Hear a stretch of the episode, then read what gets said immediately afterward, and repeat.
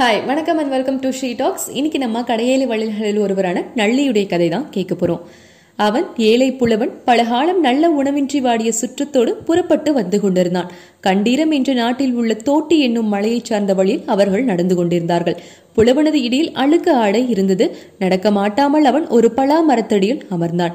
மற்றவர்களும் அப்படியே உட்கார்ந்தார்கள். சிறிது நேரத்தில் வில்லும் அம்பும் உடைய வீரன் ஒருவன் வந்தான். செல்வம் நிரம்பிய வாழ்க்கையை உடையவன் என்பது அவன் தோற்றம் கூறியது. அவன் புலவனையும் அவனைச் சேர்ந்தவர்களையும் கண்டான். அவர்கள் நிலையை ஒரு கணத்தில் உணர்ந்து கொண்டான். அவனை கண்டவுடன் புலவர் கையை குவித்துக் கொண்டே எழுந்தான். அப்படியே இருங்கள் என்று கையை கவித்து இருக்கச் செய்தான் வீரன்.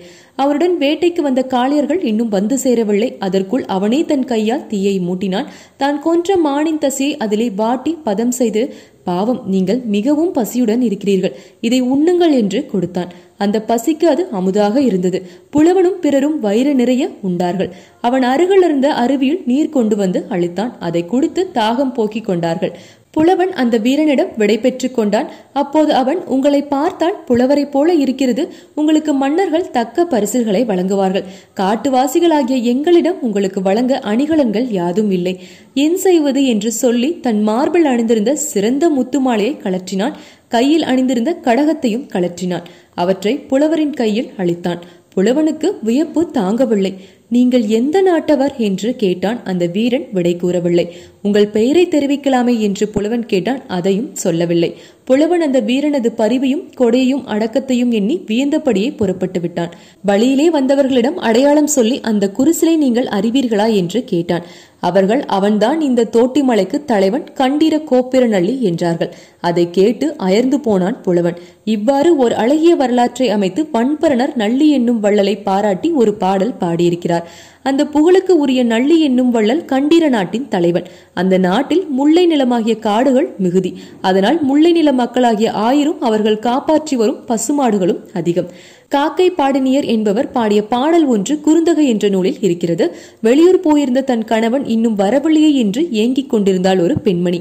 ஒரு நாள் அவள் வீட்டில் காக்கை விடாமல் கத்திக் கொண்டிருந்தது. காக்கை கறந்தால் உறவினர்கள் வருவார்கள் என்று சொல்லுவார்கள். தன் கணவன் அன்று நிச்சயமாக வருவான் என்று நம்பி எதிர்பார்த்திருந்தாள் அவள். அவன் வந்துவிட்டான்.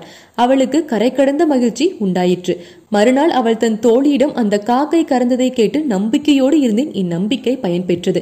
அப்படி கரைந்த காகத்துக்கு நான் என்ன செய்ய போகிறேன் என்றாள்.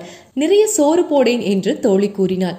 சோரா அது எம்மாத்திரம்? நள்ளிக்கு உரிய காட்டில் வாழும் ஆயர்கள் வளர்க்கும் பல ஆக்களின் நெய்யிலே தொண்டியிலே நன்றாக விளைந்த சோற்றை கலந்து ஏழு பாத்திரத்தில் அது உண்ணும்படி அளித்தாலும் அது செய்த உதவிக்கு ஈடாகாதே என்று நன்றியுடன் அந்த பெண் கூறினாள். இவ்வாறு ஒரு காக்கை உதவி செய்ததாக பாடியதால் நச்சள்ளையார் என்ற இயற்கையாக பெயர் கொண்ட அந்த பெண் புலவருக்கு காக்கை பாடினியார் நச்சள்ளையார் என்ற பெயர் நீண்டது.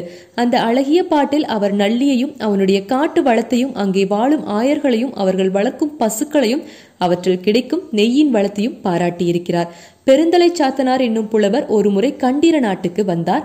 நள்ளியின் அரண்மனையில் புகுந்தார். அங்கே ஓரிடத்தில் நள்ளியின் தம்பியாகிய இளம் கண்டீரக்கோவும் விச்சி மலைக்கு தலைவனாகிய குறுநில மன்னன் தம்பி இளவிச்சிக்கோவும் பேசிக் கொண்டிருந்தார்கள் புலவர் போனபோது இருவரும் எழுந்து நின்று மரியாதை காட்டினர். புலவர் நள்ளியின் தம்பியை தழுவிக்கொண்டு நன்றாக இருக்கிறாயா தம்பி என்று அன்போடு கேட்டார். ஆனால் பிச்சிக்கோவின் தம்பியை தழுவவில்லை. இது கண்டு வருந்திய அவன் புலவரே நீர் இவரை மட்டும் தழுவிக்கொண்டு என்னை தழுவாமற் இருக்கிறீரே ஏன்? என்று கேட்டான். இவன் குல முதல்வர்களும் இவன் தமையனும் இவனும் கொடையிற் சிறந்தவர்கள். பாடும் புலவர்களுக்கு பரிசில் தருபவர்கள்.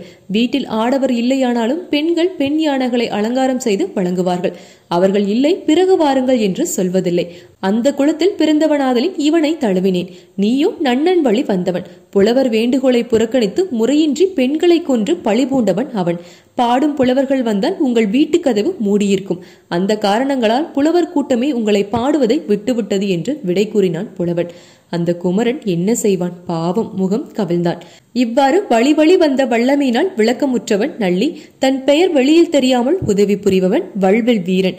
ஏழு பெருவள்ளல்களில் ஒருவனாக அவனை இன்னும் தமிழகம் பாராட்டி இன்புறுகிறது. நன்றி.